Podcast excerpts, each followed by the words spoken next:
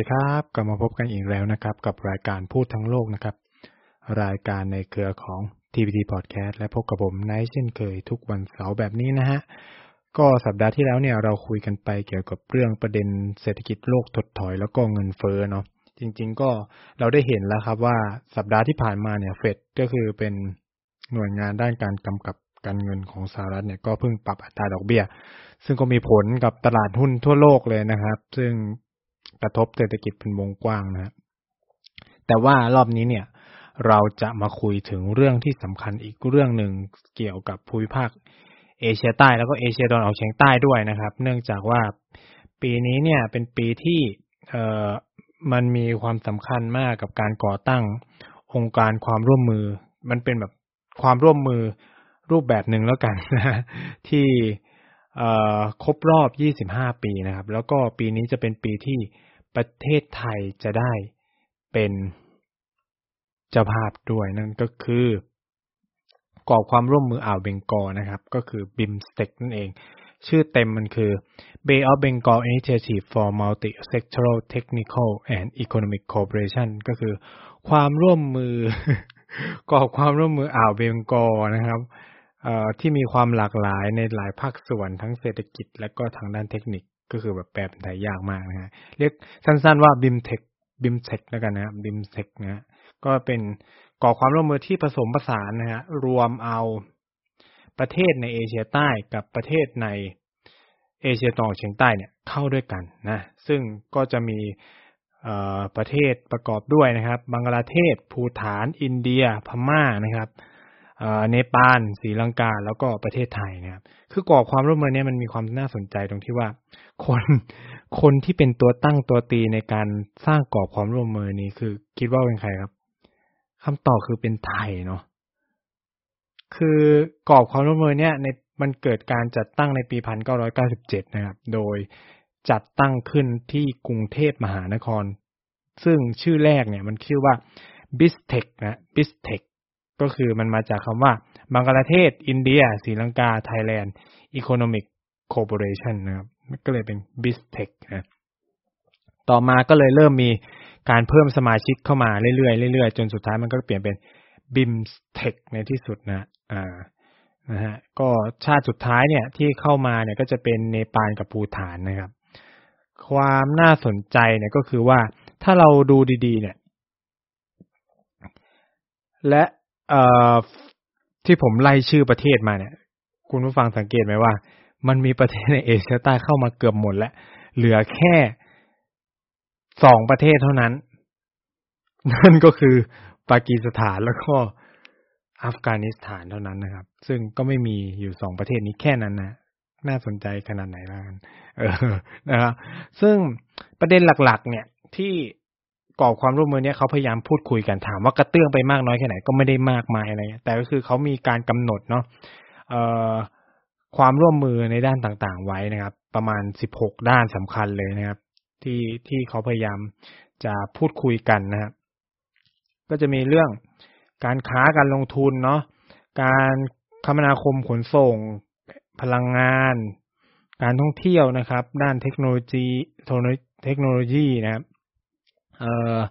การประมงเนาะการเกษตรนะครับ เรื่องสาธารณสุข เรื่องการแก้ไขปัญหาความยากจน การต่อต้านการก่อการร้ายและอาชญากรรมข้ามชาตินะครับ ปัญหาสิ่งแวดการจัดการสิ่งแวดล้อมแล้วก็ภัยพิบัติเนาะการเชื่อมโยงความสัมพันธ์ระหว่างประชาชนต่อประชาชน ความร่วมมือด้านวัฒนธรรม แล้วก็ประเด็นเรื่อง climate change ด้วยนะครับ การความเปลี่ยนแปลงสภาพภูมิอากาศเนี่ยก็ถือว่าเป็นประเด็นที่สำคัญมากๆนะครับ คือบิมสเทคเนี่ยมันมีความน่าสนใจคืออาเซียนเนี่ยมีอยู่แค่สองประเทศนะคือ ก็คือไทยกับพม่านะที่เข้าร่วมนะคือเขาก็เล็งตามแบบใครอยู่ในอ่าวเบงกอลแหละมั้ง แต่ว่าเอาตรงนั้นมันก็ ถ้าเราดูจริงๆเนี่ยมันก็มาเลเซียก็อยู่ในอ่าวเบงกอล แต่ก็ไม่ได้เข้าอะไรเงี้ย ก็คือมันก็จะมีความแปลกๆอะไรหลาย ๆ อย่างเหมือนกันของกรอบความร่วมมือนี้เนาะ คือแบบอย่างภูฐานเนี่ยอยู่ตรงไหนก่อนในปาเนี้ยอยู่ตรงไหนของอาเบงกอโอเค อาจจะใช้อาเบงกออะก็อนุโลมให้แล้วกัน ว่าอาจจะใช้อ่าวเบงกอลเพื่อขนส่งสินค้าก็เลย อะอยู่ด้วย คือบิมสเทคเนี่ย เอาจริงนะ ผมได้ใช้ประโยชน์จริง ๆ แล้วถ้าคุณผู้ฟังเนี่ย เป็นสมาเราในฐานะคนไทยที่เป็นสมาชิกบิมสเทคจะได้ประโยชน์จริงๆ คือ เวลาไปเที่ยวในประเทศกลุ่มประเทศบิมสเทคเนี่ย คุณจะได้สิทธิพิเศษของการเป็นสมาชิกบิมสเทคนะครับ ในการได้รับส่วนลดในการเข้าชม เอ่อเขาเรียกว่าสถานที่สำคัญต่างๆ ที่บริหารจัดการโดยรัฐบาลของประเทศนั้นๆ สถานที่ท่องเที่ยว เออ อย่างอินเดียเนี้ยเข้าทัชมาฮาลเนี่ยเขาก็จะมีราคาบิมสเทคซาร์กใช่ไหมราคาคนอินเดียแล้วก็ต่างชาติไปเลยนะครับ ก็คือเราก็ได้ส่วนลดตรงนี้อ่าแล้วจริงๆ ผมเข้าใจว่าบิมสเทคเนี่ย อนาคตเนี่ยเขาก็คาดหวังว่ามันจะไปไกลถึงขนาดการลดงดเว้นวีซ่าระหว่างกันนะมีหลายๆ มิติเนาะที่ที่ต้องมาดูอะไรเงี้ย แต่ว่าหลักๆกก็คือ มันอยู่ในกระบวนการคุยแล้วก็มันไม่ค่อยคืบหน้าเท่าไหร่นะครับ คือปีนี้เนี่ย จะเป็นปีที่ไทยเนี่ยจะรับไม้ต่อการเป็นประธานบิมสเทคจากเอ่อภูฐานนะครับ ก็คือภูฐานแล้วก็มาเป็นไทยนะฮะก็ตอนนี้ก็จะเป็นไทยก็จะรับบทไม้ต่อนะครับ เป็นเอ่อเป็นประธานบิมสเทคในปีนี้แล้วก็ สิ่งสำคัญเนี่ย เราจะได้เห็นหลาย ๆ สิ่งหลาย ๆ อย่างของการผลักดันบิมสเทคอย่างไม่ไม่เคยเกิดขึ้นมาก่อน โดยเฉพาะการพุชของฝั่งอินเดียนะครับคือความน่าสนใจของการฟื้นคืนกลับมาของบิมเซกเนี่ย แน่นอนครับ มันถูกจัดตั้งขึ้นในในในยุคที่เป็นเอ่อ ที่ไทยกำลังเกิดวิกฤตเศรษฐกิจ จริง ๆ ผมก็ไม่แน่ใจว่าทำไมไทยถึงพยายามที่จะให้เกิดกรอบความร่วมมือนี้ขึ้นมา อาจจะเป็นเพราะว่าโอเค อยากจะมีความร่วมมือกับอินเดีย หรืออะไรก็แล้วแต่ก็ได้นะครับ แต่ว่าสิ่งสำคัญคือมันเกิดในปีพันเก้าร้อยเก้าสิบเจ็ดเนี่ย ซึ่งมันเป็นช่วงที่ไทยกำลังเกิดวิกฤตเศรษฐกิจนะครับ น่าสนใจมาก แต่ก็ช่างมันเถอะ แต่ก็คือว่า แต่บิมเซตเนี่ยมันก็หายไปนานมาก คือมันมีการคุยกันแหละ แต่มันไม่มีความก้าวหน้าอะไรเลย อันนี้พูดกันแบบตรงไปตรงมาเลยเนาะว่าบิมเทคเนี่ยไม่มีความก้าวหน้าอะไรเลย อย่างที่ผมบอกยกเว้นว่า เออได้ลดหย่อน ค่า ค่า ค่าเข้าสถานที่ท่องเที่ยวแค่นั้นนะที่เหลือมันไม่มีอะไรเลยนะฮะจนกระทั่งในช่วงประมาณสี่ห้าปีที่ผ่านมาเนี่ย มันเกิดความเปลี่ยนแปลงนะครับ คืออินเดียเอ่อ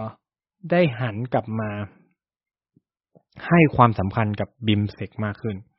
คำถามหลาย ๆ คนก็จะเกิดคำถามว่าทำไมอยู่ดีใช่ไหมอินเดียมันถึงมาสนใจอีกกรอบความร่วมมือที่แบบไม่ก้าวหน้าไม่มีอะไรเลย ไม่มีกระทั่ง free trade agreement ไม่มีอะไรเลยขึ้นมาคำเอ่อคำตอบของคำถามนี้ก็คือ ให้ย้อนกลับไปห้าหกเจ็ดปีที่ผ่านมาเนี่ย มันเกิดสิ่งหนึ่งที่เป็นปัญหาภายในภูมิภาค เอเชียใต้ครับ ก็คือเอเชียใต้เนี่ยเขามีสิ่งที่เรียกว่าสมาคมความร่วมมือแห่งภูมิภาคเอเชียใต้ใช่ไหมครับ หรือ South Asian Association for Regional Cooperation หรือ SARC ซึ่งประกอบความร่วมมือภายในภูมิภาคเอเชียใต้ ซึ่งก็จะประกอบไปด้วย อินเดีย เนปาล ภูฏานบังกลาเทศศรีลังกาเนาะ ปากีสถานนะครับ แล้วก็อัฟกานิสถานด้วย สิ่งที่เกิดขึ้นก็คือว่า อินเดียกับปากีสถานในช่วงเจ็ดห้าหกตั้งแต่ประมาณเจ็ดปีที่แล้วเนี่ยเขามีปัญหากัน ตั้งแต่รัฐบาลพรรคบีเจพีขึ้นมาสู่อำนาจเนี่ย ก็เกิดปัญหากับ ปากีสถานมาตลอด แล้วก็มันเกิดการเปลี่ยนแปลงทางการเมืองในปากีสถานด้วย ซึ่งก็มีปัญหากันใช่ไหมครับเพราะมันมีปัญหากันเนี่ยมันก็ทำให้การขับเคลื่อนความร่วมมือภายในภูมิภาคเอเชียได้มันไม่เดินหน้า พูดง่ายคือบอยคอรดกันไปบอยคอรดกันมา อะ ปากีสถานเป็นเจ้าภาพจัดซากใช่ไหมอินเดียบอกตรูไม่เข้า ก็คือมันก็มันก็เลยส่งผลให้ ไม่เกิดความก้าวหน้าคือความเปลี่ยนแปลงได้เห็นได้ชัดมากเลย การขึ้นสู่อำนาจของประธานนายกรัฐมนตรีนเรนทรามโมดีเนี่ยในสมัยที่หนึ่งเนาะปีสองพันสิบสี่เนี่ย คนที่เขาเชิญเป็นกิจเขตกิจแขกกิตติมศักดิ์เนี่ยคือผู้นำของประเทศในกลุ่มซักทั้งหมดเลย เชิญมาร่วมพิธีที่เขาจะรับมอบตำแหน่ง แต่ว่าในปี 2019 ที่เขารับตำแหน่งสมัยที่สองเนี่ยหลังชนะการเลือกตั้งเนี่ย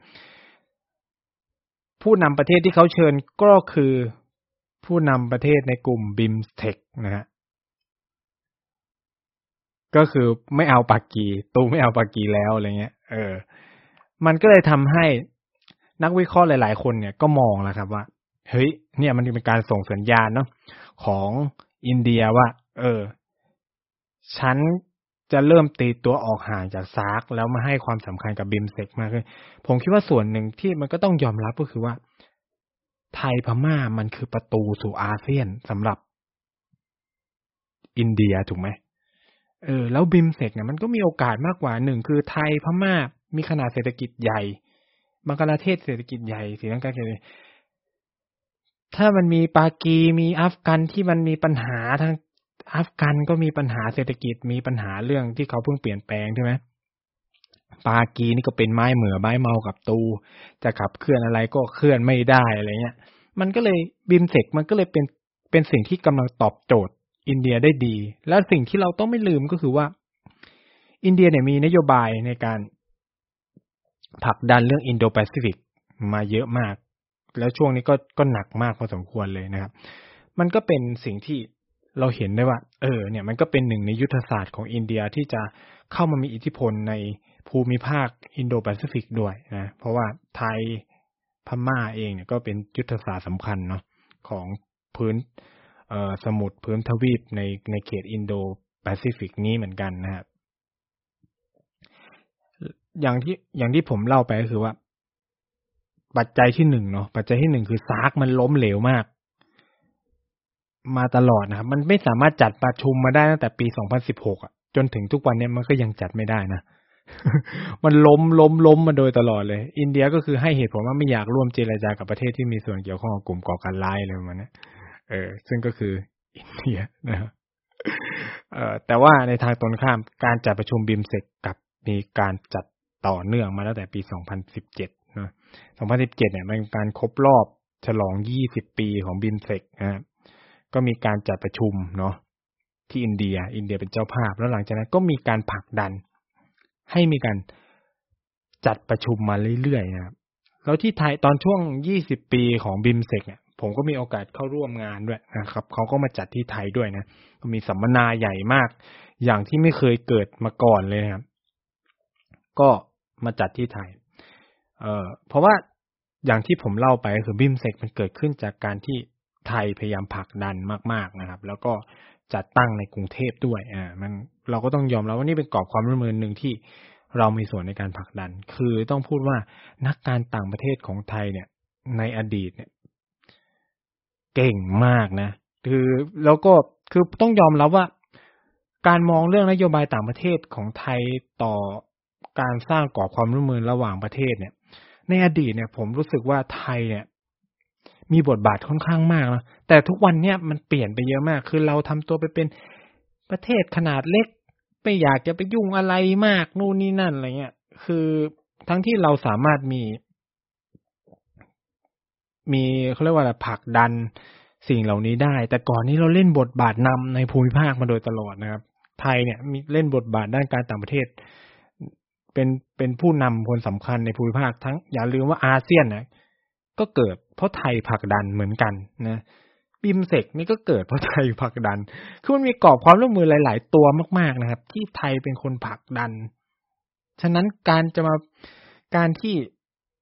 รัฐบาลปัจจุบันจะมาบอกว่า เออ เราไม่เราเป็นประเทศขนาดเล็กขนาดกลางไม่ได้มีบทบาทสำคัญมันไม่เกี่ยวสิงคโปร์เขาประเทศเล็กนิดเดียวทำไมเขามีบทบาทระหว่างประเทศขนาดนั้น ใช่ไหมครับ คือมันเขาเรียกว่า เราประเมินศักยภาพตัวเองต่ำเกินไป ทั้งที่บรรพบุรุษของเราเนี่ย เก่งกาจสามารถทางด้านการต่างประเทศมากๆนะครับ คือถ้าคุณฟังได้มีโอกาสย้อนไปดู หรือไปอ่านประวัติศาสตร์อะไรอย่างที่บอกอะคือกระทรวงการต่างประเทศหรือการต่างประเทศของไทยมันเป็นการต่างประเทศเชิงรุกมันเกือบตลอดนะครับ เช่น เราเข้าร่วมสงครามโลกครั้งที่หนึ่งก็เป็นการที่รัชกาลที่หกเพอร์โพสว่าเออจะต้องเข้านะอะไรเงี้ย รือการแก้ไขปัญหาสงครามโลกครั้งที่สองอะไรเงี้ย ที่รัฐบาลไทยก็มีแนวทางการจัดการของตัวเองอะไรเงี้ยซึ่งซึ่งสิ่งเหล่านี้ผมคิดว่ามันมีความสำคัญมาก แล้วมันก็เป็นสิ่งที่เราสามารถเรียนรู้จากอดีตได้ คือจะมามองว่าตัวเองเล็กนุ่นแล้วจะแบบไม่โปรแอคทีฟทางด้านการต่างประเทศเลย อันนี้ผมว่ามันมันผิดไปนิดหนึ่งนะครับ คือเราสามารถแสดงศักยภาพได้นะ เยอะแยะนะที่ที่มันก็ สอดคล้องกับประทัดสถานการระหว่างประเทศในในปัจจุบันเนี่ยยิ่งแต่ตอนเนี้ยอย่างเรื่องบิมสเทคอะ ผมรู้สึกว่าไทยเนี่ยยังให้ความสำคัญกับเรื่องนี้ค่อนข้างน้อยมาก ไม่มีข่าวเลย เราพูดตรงๆลองเทียบบิมสเทคกับอาเซียนดูดิไม่มีแบบ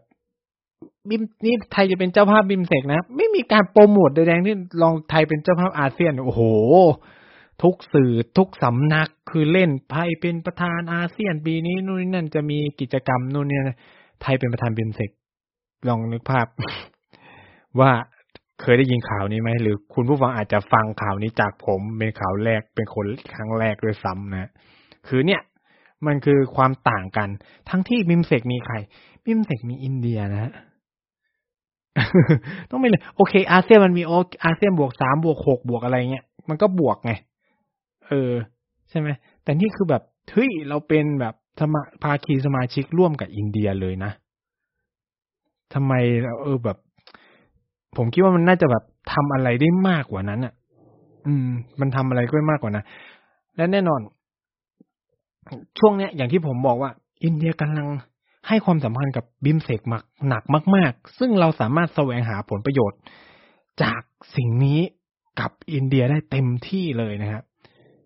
เออ คือถ้าไปอ่านประวัติศาสตร์เนาะคือการเกิดขึ้นของบิมสเทคมันมาจากนโยบายที่เราเรียกว่า Look West Policy ของไทย ที่พยายามจะไปเชื่อมฝั่งตะวันตกเนาะเออนะฮะแต่ว่าในปัจจุบันเนี่ย การที่อินเดียหันกลับมาเนี่ย ให้ความสำคัญกับบิมสเทคเนี่ยก็เป็นส่วนหนึ่งมาจากนโยบาย Act East Policy ของของอินเดียเหมือนกันนะครับ ก็คือการเเขาเรียกว่าปฏิบัติการตะวันออก ก็คือพยายามเชื่อม อินเดียเข้าหาโลกตะวันออกมากขึ้น ซึ่งก็รวมถึงอาเซียน ญี่ปุ่น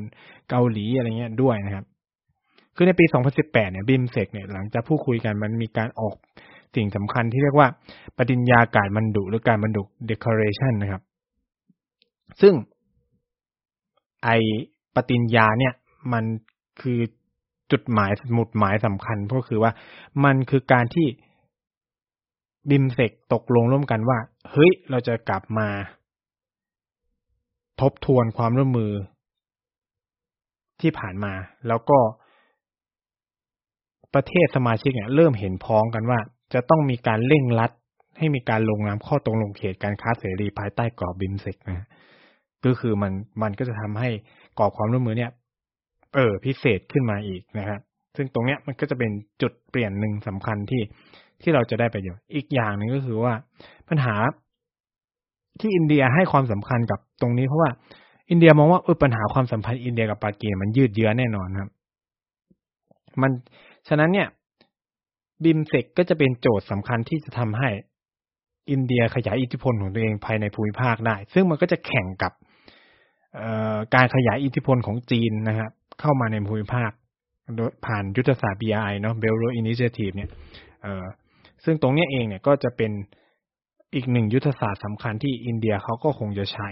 เพื่อที่จะขยายอิทธิพลของตัวเองเข้ามาในภูมิภาคอย่างอาเซียน แล้วก็รวมถึง ประเทศเพื่อนบ้านต่างๆ ที่หลุดลอยออกจากมืออินเดียไปหาจีนพักใหญ่ๆเลยนะครับพักหนึ่งจะบอกพักหนึ่งก็ไม่ได้ มันก็แบบสี่ห้าหกปีนะ แล้วก็มันก็สูญเสียหลาย ๆ สิ่งหลาย ๆ อย่างนะครับ ตรงนี้เองเนี่ยก็จะเป็นจุดสำคัญเหมือนกันที่บิมสเทคเนี่ยจะมาตอบโจทย์ เอ่ออินเดียนะครับ ซึ่งตรงเนี้ย อย่างที่ผมบอกก็คือเราลองย้อนไปดูว่ากรอบความร่วมมือของ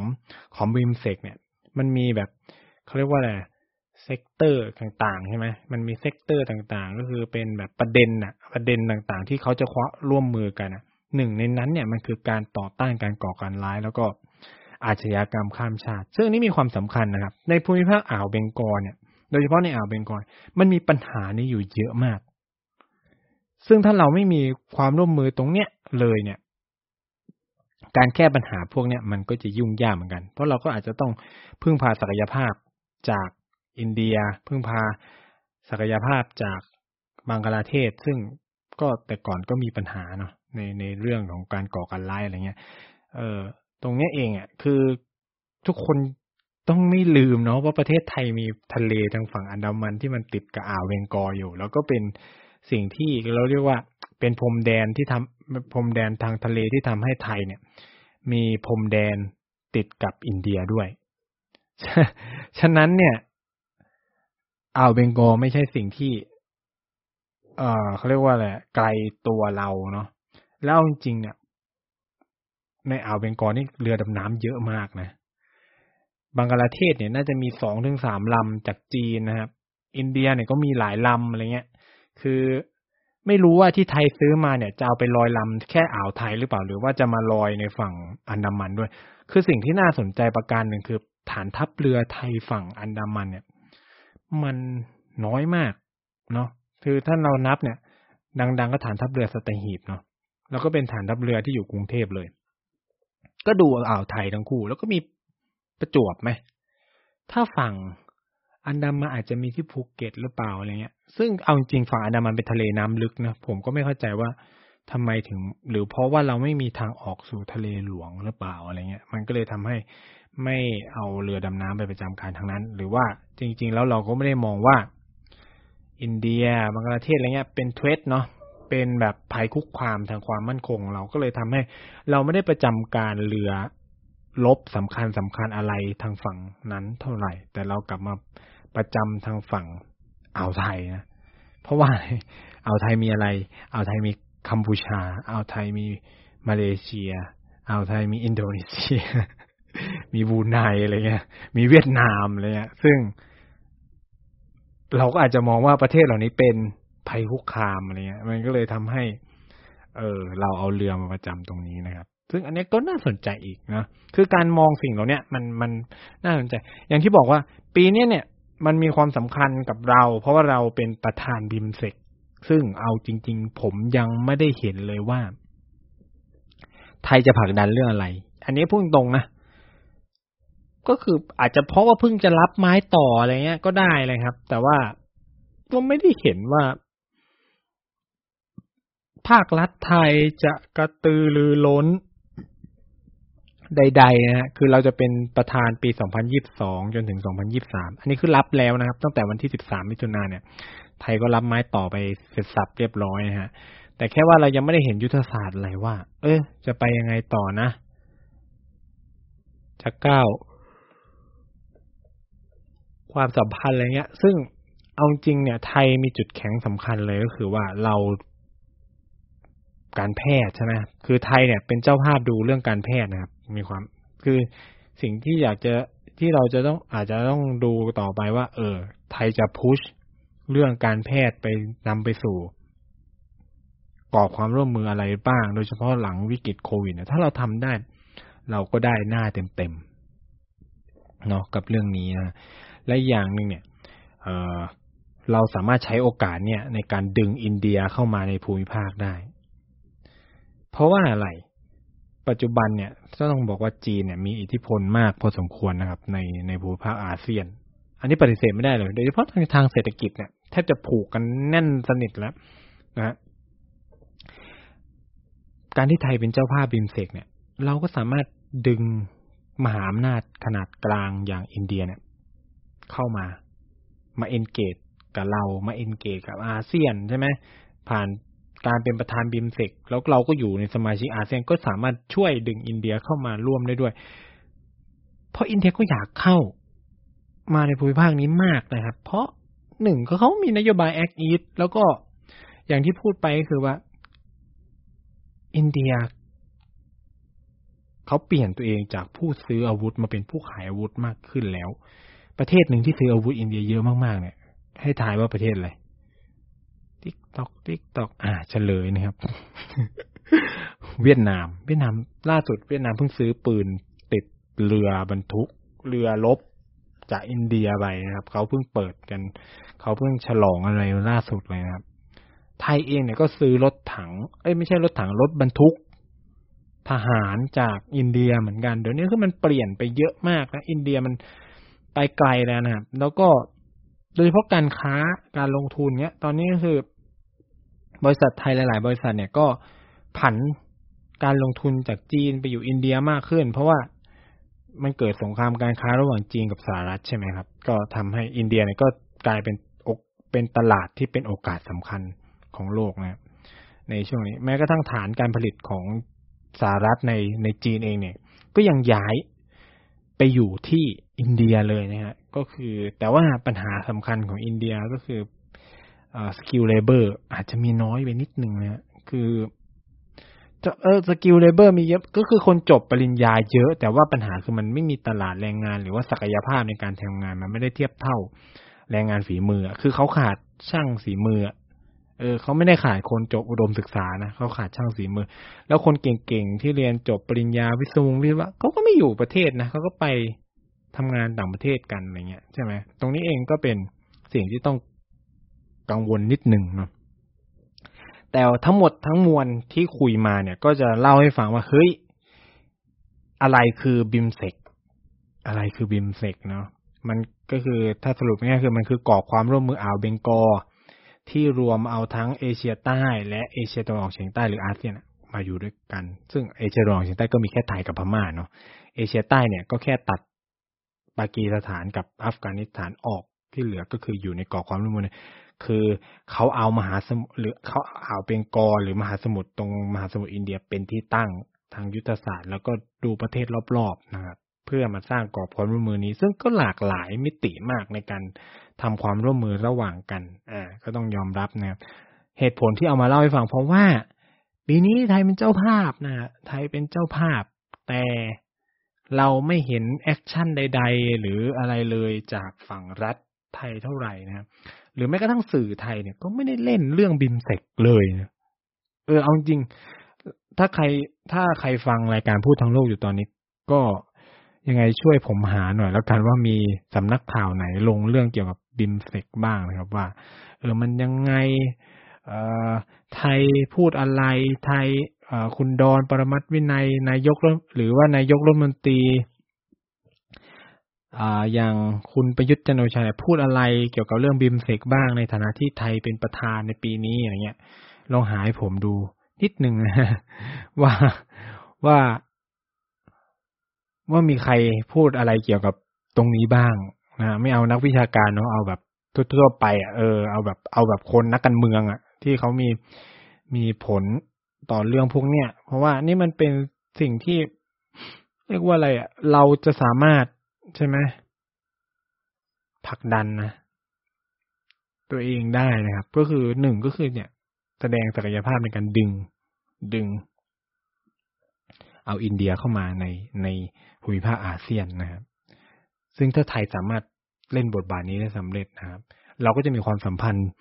ที่ดีกับอินเดียหลังจากที่ความสัมพันธ์ไทยอินเดียเนี่ยมัน ลุ่มลุ่มดอนดอนผมจะเข้าใจคำนี้มันขึ้นขึ้นลงลงนะครับ ในช่วงที่อินเดียได้รับเอกราชใหม่ๆเนี่ยความสัมพันธ์ไทยกับอินเดียเนี่ยดีมากนะครับ แล้วมันก็เปลี่ยนหลังจากที่ไทยเอ่อหลังหลังจากที่สหรัฐอเมริกาเข้ามาในไทย เกิดรัฐประหารภายในไทยอะไรเงี้ย ความสัมพันธ์ก็ห่างเหินกันมาก ห่างเหินกันมากขึ้นนะครับ แล้วความสัมพันธ์ไทยอินเดียก็เปลี่ยนอีกครั้ง โดยเฉพาะในยุคสงครามเย็นเมื่อ เราเลือกข้างต่างกันเนาะไทยเลือกเสรีนิยมอินเดียโอเคแหละ บอกว่าตัวเองเป็นผู้ไม่ฝักใฝ่ฝ่ายใด แต่ก็มีความสัมพันธ์ที่ดีกับสหภาพโซเวียตเนาะมันก็เลยส่งผลให้ความสัมพันธ์มันมันมันมันไม่ใช่ smooth ราบรื่นยิ่งในเคสของเขมรแดงเนี้ยในเคสของกัมพูชาเนี้ยก็ทำให้ความสัมพันธ์ไทยอินเดียนี่แทบจะเรียกว่าแตกหักกันเลยนะครับ ก็คือเรา take คนละข้างกัน แล้วก็มีวิวาทะกันด้วยนะครับ เพราะว่าอินเดียเนี่ยค่อนข้างให้การสนับสนุนเวียดนามในเวลานั้นนะครับเออในขณะที่ไทยเนี่ยก็แน่นอนนะครับสนับสนุนเขมรแดนเพื่อต่อต้านกองทัพเวียดนามที่เข้ามาอะไรเงี้ย คือตรงเนี้ยผมคิดว่าตรงเนี้มันก็จะทำให้เราปรับความสัมพันธ์กับอินเดียได้ แล้วก็อินเดียก็จะมองและให้ความสำคัญกับไทยมากขึ้น อาจจะไปลดความสัมพันธ์กับเวียดนามลงอะไรเงี้ยแล้วก็จะเป็นโอกาสทางธุรกิจ ทางเศรษฐกิจของไทยด้วยนะครับ ในการเข้าไปเจาะตลาดในอินเดีย มีความสัมพันธ์ที่ดีกับอินเดียในอนาคตด้วยนะครับ โอเค นี่ก็จะเป็นเรื่องราวเกี่ยวกับ BIMSTEC กับการเป็นเจ้าภาพของไทยที่ผมอาจจะเสนอไปบ้างบางส่วนว่าเออเราควรจะทำอะไรนู่นนี่แต่เขาจะทำหรือไม่ทำก็ไม่รู้เหมือนกันนะว่ากันไปนะครับโอเคครับ ก็วันนี้ก็หวังว่าคุณผู้ฟังจะได้รับความรู้ไม่มากก็น้อยแหละเกี่ยวกับเรื่องของ BIMSTEC นะครับ ที่เป็นกรอบความร่วมมืออ่าวเบงกอลที่ วันนี้ไทยกำลังเป็นเจ้าภาพนะครับ ซึ่งจะลากยาวไปถึงปี 2023 เลยนะครับ เราก็ต้องมาติดตามดูกันต่อไปว่ารัฐบาลไทยจะผลักดันอะไรบ้างในฐานะที่ตัวเองเป็นประธานในรอบนี้นะครับ แล้วก็เป็นวาระครบรอบ 25 ปีของบิมเซกด้วยนะครับ ยังไงฝากติดตามรายการต่างๆ ในเครือของ TVD Podcast ด้วย แล้วก็เรามีช่องทางช่องทางหลากหลาย ใครอยากที่สำคัญเนาะใครอยากฟังอยากให้ผมเล่าเรื่องอะไรนะครับ ถ้าผมสามารถนะผมก็จะไปเก็บข้อมูลรวบรวมมาแล้วมาพูดให้ฟังนะครับ ก็ติดแฮชแท็กพูดทั้งโลกมาได้นะครับ หรือ at night talks มาก็ได้นะครับ เดี๋ยวจะมาเล่าให้ทุกคนฟัง อันนี้ก็ไล่ๆเก็บนะครับที่คุณผู้ฟังหลาย ๆ คนขอมานะฮะยังไงไว้พบกันใหม่สัปดาห์หน้า สัปดาห์นี้ลาไปก่อนสวัสดีนะครับ